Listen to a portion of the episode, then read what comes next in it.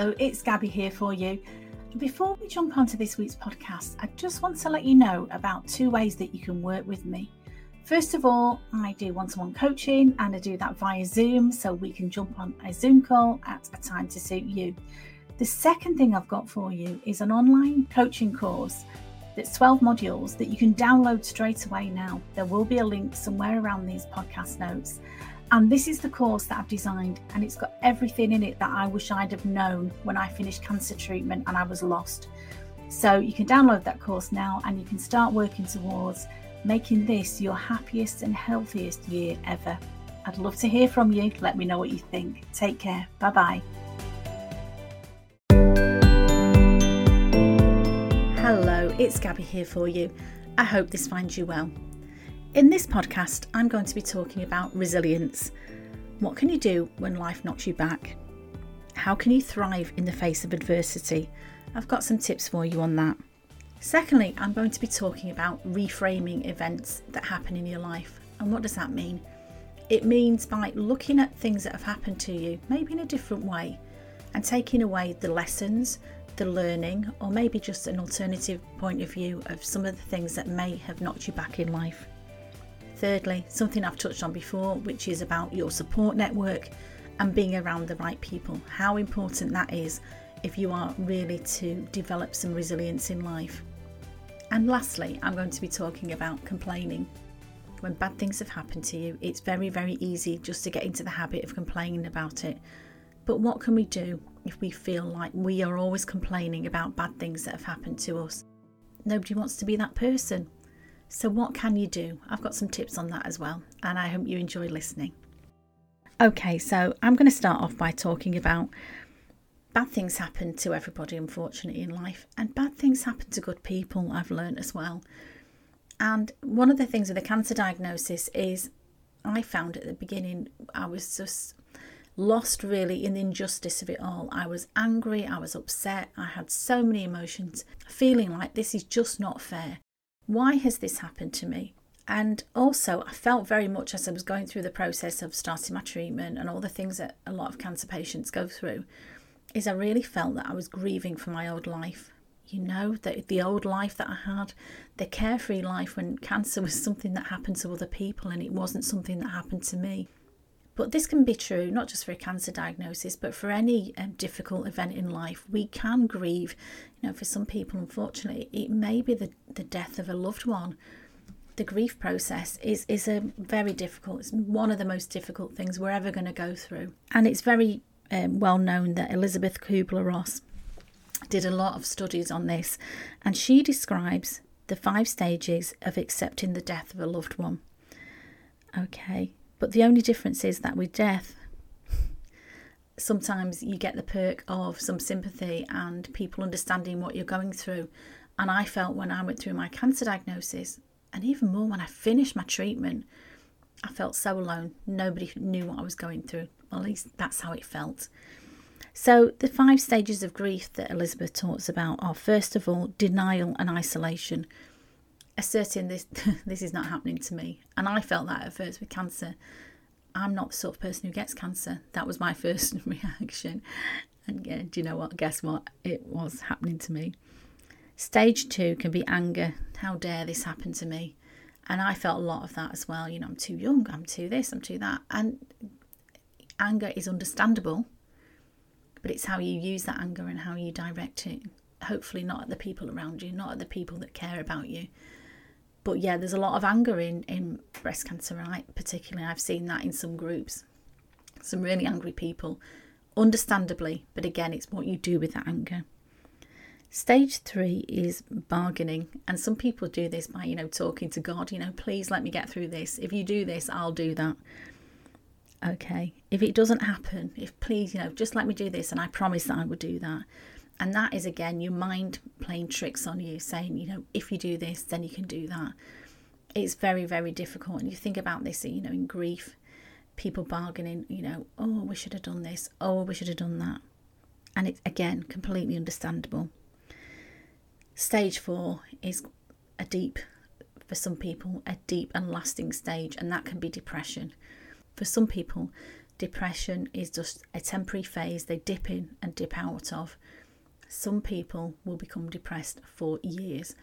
And obviously, if you're in that situation, you need clinical help. You need a professional to help you with that. This is not just something that a cup of coffee and a, chat with a mate is going to sort out for you. But again, these are all very, very understandable phases. But hopefully, they are just phases, like the phases of the moon. You know, they come and go. Hopefully, they will move on. But if any of these are sticking, or if any of these phases or places that you are staying, you need help to move forward. Stage five is where we all want to get to, which is acceptance. I'm ready now and I don't want to struggle anymore. And that's the place that we all want to get to. And it would really seem to me, you know, when it comes to emotional pain, which a lot of us will go through at some stage in our life, unfortunately, whether it is the death of a loved one, whether it is a cancer diagnosis, or some other type of awful event, you can run from emotional pain, but you can't hide. Sooner or later, you are going to have to deal with it. And so, if you are dealing with anything like that, you know I'm here for you. The next thing I'm going to talk about is reframing events that have happened to you. And it may be a term that you've heard before, maybe not, but it's looking about finding the meaning in what has happened to you. And again, there's a famous book by Viktor Frankl who um, survived three years in a concentration camp. And he wrote a book, um, very you know, widely read book, called Man's Search for Meaning. And he was really interested in why do some people survive the concentration camps and why did some people not? his thesis was it's the meaning that you attach to the events that happen, not necessarily what's happened to you. Okay. He believed very much that people who had a student mentality, not a victim mentality, were the ones who survived. The ones who thought, okay, this is awful, this is not fair, but what can I learn from it? How do I move forward? Viktor Frankl believed that he was meant to survive the Holocaust so that he could write about the search for meaning and help others survive terrible times. And I found that in the breast cancer world, particularly, there's a lot of very generous people who will give their time and energy to help other people who are going through similar things. And that gives them meaning, it gives them a purpose, it gives some sort of sense to what they've been through. Yes, they've been through a terrible time, but you know what? Some good came out of it because they are there now to support other people. Another example I've recently seen with a friend of reframing things that have happened into their life is um, a young lady that I know who was in a very, she thought, happy relationship. She was planning her wedding. She'd been with her partner for quite some time. She was very happy. And then, out of the blue, very suddenly, he came home and said he was leaving. Didn't love her anymore, didn't want to get married, wanted to end the relationship.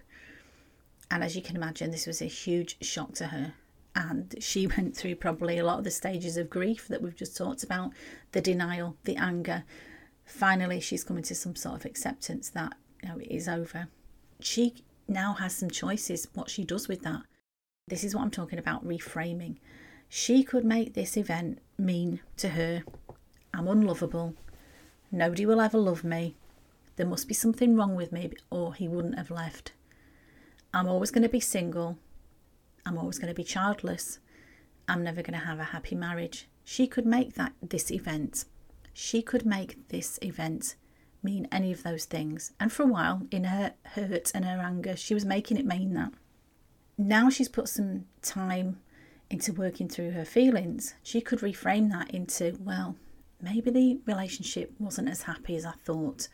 Maybe it wasn't as perfect as I thought. And maybe actually it's a good thing that we didn't go ahead with the wedding. And maybe it's a good thing we didn't go ahead and have children because if we weren't meant to be together for the rest of our lives, surely it's better to find out now before the wedding than afterwards. And that, you know, is not an easy thing to say. It's very quick for me to say that, you know, to see her hurt from a distance when you're going through that hurt, it can be really, really difficult to see that. But that's what I mean about reframing. What does it mean? It's not the event. The fact that he came home and said he didn't love her anymore and he wanted to end the relationship. She is choosing now to reframe that into a positive thing for her. She's got a second chance at finding the the one, if you like. She wants to be in a marriage. She wants to have children. She's got a second chance at that now, and hopefully it'll be with somebody who will love her back equally. With a cancer diagnosis, we all have that choice. And it sounds really bizarre, maybe, to say, well, we don't have a choice. We're plunged into cancer world, we're plunged into treatment. But we do have a choice of what we make it mean to us. You can make it mean, oh, my life is over. It's never going to be the same again. I'm, you know, I'm ill. I'm never going to have the same energy levels. I'm never going to be the person that I was before.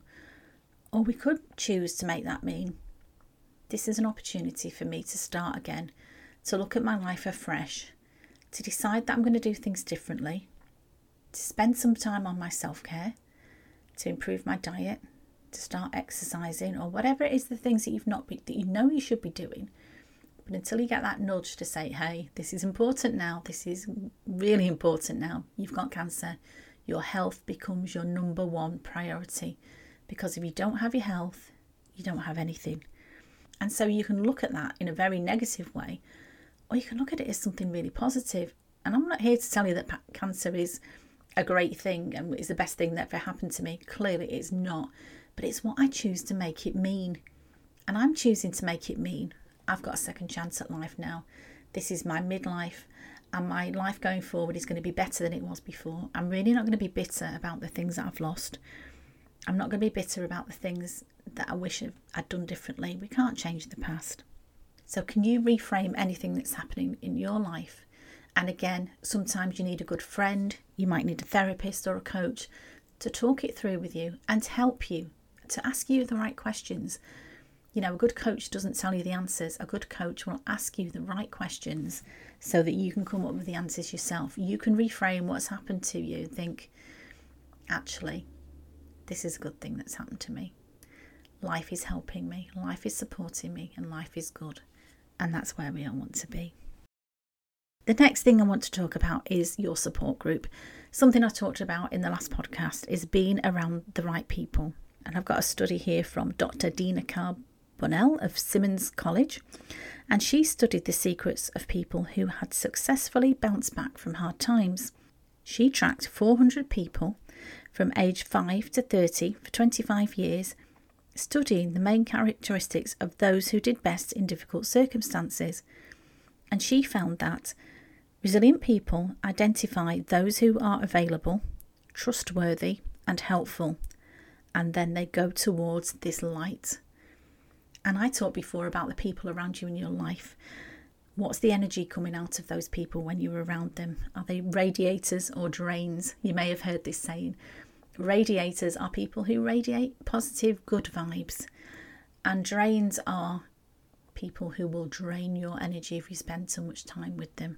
So please be around the right people, get some support. If you haven't got that support around you, I'm here for you. Reach out to me. The last thing I want to talk about regarding resilience is complaining. Something that we all do, we know we do, it's easy to get into that habit, especially if you've had something bad happen to you. You're allowed to complain. You may feel fully justified in complaining. But we all know people who just complain always. No matter how life is going, they've always got a bad word to say about it. And nobody wants to be around those people. And I don't want to be one of those people. Do you? Okay, so I've got some tips here of things that make you think about complaining in a different way. And I'm not saying if you're going through something difficult, of course you can complain, of course you can offload, of course you can tell your good friends how bad it is. But don't make that your story. You are more than your illness or more than the trauma that you're going through. It's part of life, but it's not your whole life, is it? Okay. So um, I've got a lovely book here called Bounce Back by Karen Salmansohn. And one of her things she said is her tip number 18 is if we didn't complain, what would we have to talk about? And her answer to that is plenty, because there's a lot more to life than complaining. And her tips are if you've been through tough times, it's normal to want to vent. But here's the deal on complaining. Number one, you're allowed to air all complaints three times. Get them out of your system but once a complaint hits the air that third time, you must let it evaporate.